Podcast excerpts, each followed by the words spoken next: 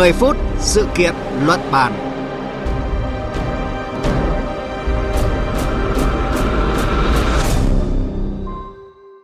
Thưa quý vị, Chủ tịch Ủy ban Nhân dân tỉnh Lào Cai vừa quyết định thành lập tổ hỗ trợ doanh nghiệp trên địa bàn. Tổ gồm 17 thành viên do Chủ tịch Ủy ban Nhân dân làm tổ trưởng, 2 tổ phó gồm 2 phó Chủ tịch Ủy ban Nhân dân tỉnh. Trong bối cảnh dịch bệnh cơ bản được kiểm soát, chiến dịch tiêm vaccine COVID-19 đã được tiến hành. Việc chúng ta dần trở lại trạng thái bình thường mới đúng nghĩa đang mở ra những cơ hội phát triển mới cho các địa phương. Triển khai nghị quyết Đại hội Đảng toàn quốc lần thứ 13 cũng như là nghị quyết Đại hội Đảng bộ địa phương, nhiều tỉnh thành phố hiện đã và đang triển khai các chiến dịch hỗ trợ để dọn tổ đón đại bàng cả nội địa lẫn nước ngoài. Cần nhìn nhận ra sao về nỗ lực này của tỉnh Lào Cai và đâu là những vấn đề đặt ra trong cải thiện môi trường đầu tư kinh doanh, khơi thông dòng chảy kinh tế trên cả nước nói chung. Những vấn đề này sẽ được chúng tôi bàn luận trong 10 phút sự kiện luận bàn sáng nay cùng phóng viên Đài Tiếng nói Việt Nam, cơ quan thường trú Tây Bắc và chuyên gia kinh tế.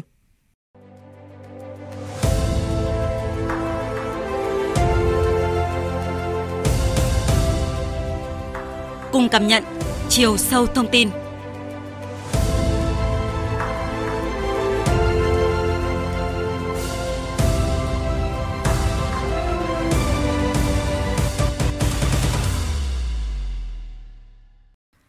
Trước hết, chúng tôi muốn mời quý vị tìm hiểu những thông tin chính liên quan đến mô hình tổ hỗ trợ doanh nghiệp trên địa bàn ở Lào Cai.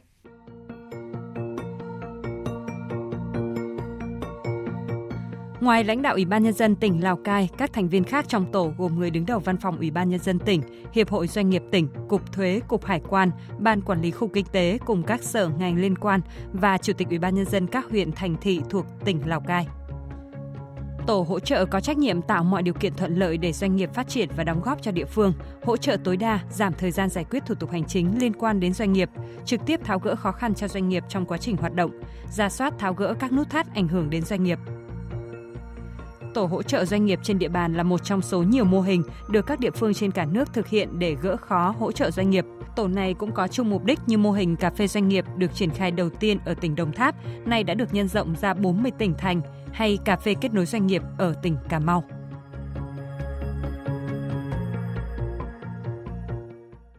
Thưa quý thính giả, như vậy là dù có tên gọi khác nhau nhưng mà suy cho cùng, chính quyền các tỉnh đều đang hướng tới việc kiến tạo môi trường kinh doanh minh bạch và an toàn để thu hút doanh nghiệp đến đầu tư. Sau dịch COVID-19, các địa phương trong điều kiện mới như lò xo bị nén lại, giờ bật lên để phát triển. Bây giờ, chúng tôi kết nối với phóng viên An Kiên, cơ quan thường trú Tây Bắc. Thưa anh An Kiên ạ, hơn 10 năm về trước, Lào Cai cũng đã từng thành lập tổ hỗ trợ doanh nghiệp. Tổ trưởng khi đó là một phó giám đốc Sở Kế hoạch và Đầu tư của tỉnh. Việc tỉnh thành lập trở lại tổ này, theo quan điểm của anh, sẽ có sự khác biệt và ý nghĩa như thế nào trong bối cảnh hiện nay? Vâng, đương nhiên sẽ rất là khác, bởi vì hơn một thập kỷ trước tổ trưởng là phó giám đốc của Sở Kế hoạch và Đầu tư, còn các cái thành viên là trưởng phó các ngành hoặc là địa phương. Cái sự phân cấp này theo tôi là không rõ rệt, bởi vì có thành viên nếu như là trưởng ngành, tức là giám đốc sở thì chức vụ còn lớn hơn cả tổ trưởng, chỉ là phó giám đốc thì khi đó cái việc điều phối sẽ rất là khó. Nhưng mà câu chuyện hiện nay thì hoàn toàn khác, tính trách nhiệm và tính tự quyết sẽ cao hơn rất là nhiều. Đặc biệt là tổ trưởng là người đứng đầu chính quyền cấp tỉnh thì khi có vướng mắc gì lập tức là sẽ tiếp nhận chỉ đạo giải quyết ngay, vừa tức thời mà lại vừa xuyên suốt và hiệu quả. Nghị quyết Đại hội Đảng bộ tỉnh Lào Cai lần thứ 16 cũng xác định rằng là khuyến khích hỗ trợ phát triển doanh nghiệp khởi nghiệp sáng tạo, chuyển đổi mạnh mẽ các đơn vị sự nghiệp có đủ điều kiện sang hoạt động theo luật doanh nghiệp, tạo điều kiện thu hút nhà đầu tư chiến lược, đồng thời khuyến khích phát triển doanh nghiệp vừa và nhỏ, tạo môi trường cạnh tranh lành mạnh. Và chính quyền Lào Cai nhiều năm qua cũng đã ban hành các văn bản đề ra các mục tiêu cải thiện vị trí trên các bảng xếp hạng năng lực cạnh tranh cấp quốc gia. Đối với một tỉnh miền núi, theo anh, đâu là những thách thức cần vượt qua? Một tỉnh miền núi như Lào Cai, để tạo điều kiện cho doanh nghiệp phát triển, cần phải nâng cấp về hạ tầng giao thông, xây dựng. Càng thông thoáng, sạch sẽ, thuận lợi bao nhiêu thì càng dễ thu hút doanh nghiệp đầu tư bấy nhiêu. Và Lào Cai cũng đặt đây là một cái nhiệm vụ đột phá trong thời gian tới. Bên cạnh đó thì nhìn vào chỉ số PCI của Lào Cai những năm gần đây có một chút giảm sút về phong độ. Năm 2019 thì đã lọt ra khỏi ngoài cái top cao, chỉ còn trong top khá. Một số chỉ số thành phần như là chi phí thời gian, chi phí không chính thức, dịch vụ hỗ trợ doanh nghiệp còn thấp là những cái vấn đề mà Lào Cai cũng cần phải lưu ý để cải thiện. Sự tham gia trực tiếp của Chủ tịch tỉnh trong tổ hỗ trợ doanh nghiệp, theo nhìn nhận của anh, sẽ mang lại những cơ hội nào nhằm có thể vượt qua những khó khăn như anh vừa phân tích ạ? Chúng ta vừa mới nói đến nghị quyết thì cái câu chuyện tổ hỗ trợ doanh nghiệp của Lào Cai, tổ trưởng không chỉ là chủ tịch Ủy ban Nhân dân tỉnh mà còn là phó bí thư tỉnh ủy, cho nên là trách nhiệm vô cùng lớn. Và tôi nghĩ là việc một lãnh đạo cấp cao của tỉnh đứng ra phụ trách tổ này thể hiện cái sự cầu thị, sẵn sàng lắng nghe, giải quyết khó khăn cho doanh nghiệp đúng như ý chí của toàn Đảng bộ đề ra trong nghị quyết và đúng theo phương châm truyền thống của Lào Cai là doanh nghiệp phát tài, Lào Cai phát triển. Và tôi thấy tổ này thì vai trò như là một cái ban chỉ đạo nhưng chỉ xây dựng thành một tổ thôi. Tổ trưởng cũng là một cái chức danh gì đó rất là khiêm tốn. Tổ thì xây dựng một bộ máy rất là gọn gàng, phân công công việc cụ thể. Hy vọng là sẽ phát huy tốt cái vai trò hỗ trợ doanh nghiệp, giải quyết những cái khó khăn mà chúng ta vừa mới đề cập và đúng như theo cái tôn chỉ mục đích của tổ đã đề ra. Xin cảm ơn anh An Kiên đã tham gia cùng chúng tôi sáng nay. Thưa quý vị, tại hội nghị trực tuyến toàn quốc giữa Thủ tướng Chính phủ với doanh nghiệp hồi tháng 5 năm ngoái, người đứng đầu Chính phủ có nhấn mạnh các bộ ngành và địa phương phải tập trung vào 5 mũi giáp công. Trong số này có tới 2 mũi giáp công liên quan tới doanh nghiệp. Một là thu hút đầu tư các thành phần kinh tế trong nước, trước hết là đầu tư tư nhân. Hai là thu hút đầu tư trực tiếp nước ngoài. Câu hỏi đặt ra là để các hoạt động hỗ trợ doanh nghiệp, đặc biệt là doanh nghiệp tư nhân đi vào thực chất, chính quyền các địa phương cần có sự chuyển biến như thế nào trong hoạt động quản trị của mình? Chuyên gia kinh tế Nguyễn Minh Phong sẽ cùng chia sẻ nhận định của mình với quý thính giả ngay sau đây.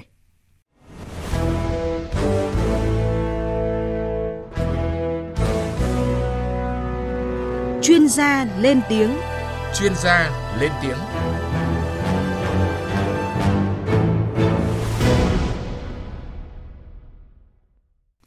Theo chuyên gia kinh tế Nguyễn Minh Phong, chúng ta cần nhìn từ bài học của Đồng Tháp, một địa phương luôn có chỉ số năng lực cạnh tranh cấp tỉnh nhiều năm liên tục nằm trong nhóm đầu của cả nước.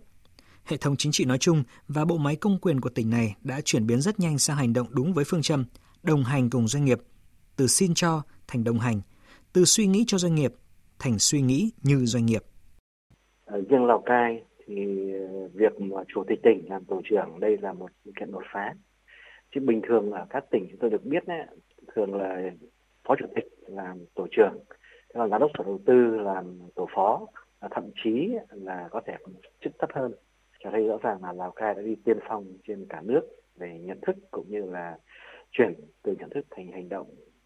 Cả bộ máy công quyền nếu mà cùng vào cuộc thống nhất ý chí trên dưới thì sẽ chắc chắn sẽ khắc phục được cái tình trạng trên giải thảm dưới trẻ đinh như chúng ta từng nói, và đồng thời sẽ tạo ra một sự rút ngắn rất đáng kể, xử lý rất hiệu quả những cái bức xúc, những cái ý kiến và đóng góp đề xuất của các doanh nghiệp, đặc biệt trong bối cảnh Covid-19, và đặc biệt chính phủ nên có những cái tuyên dương đích danh những cái cán bộ như vậy và những địa phương như thế. Chuyên gia kinh tế Nguyễn Minh Phong phân tích, thu hút được đại bàng đã tốt, nhưng mà nếu thu hút được thêm chim sẻ chào mào dù nội địa hay nước ngoài thì càng tốt hơn nữa. Cốt yếu là do môi trường kinh doanh phải thực sự tạo điều kiện để khuyến khích, hỗ trợ các doanh nghiệp tư nhân phát triển thực sự, đặc biệt là theo hướng hiện đại để phù hợp với yêu cầu thời cuộc mới. Các đến cùng là để tất cả các loại chim về làm tổ, và đặc biệt là đóng góp ngân sách nhà nước cũng như là tạo việc làm và an sinh xã hội. Thế còn cái việc cải thiện môi trường đầu tư thì nó không phải là phong trào làm một lúc là xong, mà vấn đề là cả một quá trình. Hơn nữa đấy, nó cũng cần phải được đo lường và nâng cấp các cái tiêu chí, các quy chuẩn. Bởi vì có những cái tiêu chí quy chuẩn lúc này thì là tiên tiến, nhưng sau đó nó sẽ rất là lạc hậu. Đặc biệt trong bối cảnh 4.0 khi mà hệ thống chính phủ điện tử nó hoàn thiện hơn và nó xử lý các vấn đề nhanh hơn thì rõ ràng là những cái tiêu chuẩn, quy chuẩn về ngày giờ đó, xử lý các vụ việc nó sẽ càng ngày càng rút ngắn và thậm chí là gần như là tính thời điểm tức thì. Thưa quý thính giả, Nghị quyết Đại hội Đảng Toàn quốc lần thứ 13 xác định đến năm 2045, 100 năm thành lập nước, Việt Nam trở thành nước phát triển thu nhập cao. Dịch COVID-19 không làm thay đổi tầm nhìn một Việt Nam thịnh vượng vào năm 2045. Thủ tướng Nguyễn Xuân Phúc từng đặt câu hỏi về tầm nhìn của doanh nghiệp như thế nào đến năm 2045 và đến thời điểm đó, Việt Nam có những doanh nghiệp tầm cỡ thế giới hay không? Câu hỏi này vẫn cần có thêm thời gian để trả lời, và việc các chính quyền địa phương tạo mọi thuận lợi cho doanh nghiệp đầu tư chính là một điểm mấu chốt trong tiến trình lớn mạnh đó của doanh nghiệp Việt. Thời lượng dành cho 10 phút sự kiện luận bàn sáng nay đã hết. Chương trình do biên tập viên Hoàng Ân biên soạn và thực hiện, chịu trách nhiệm nội dung Nguyễn Vũ Duy. Xin kính chào tạm biệt và hẹn gặp lại quý vị trong những chương trình sau.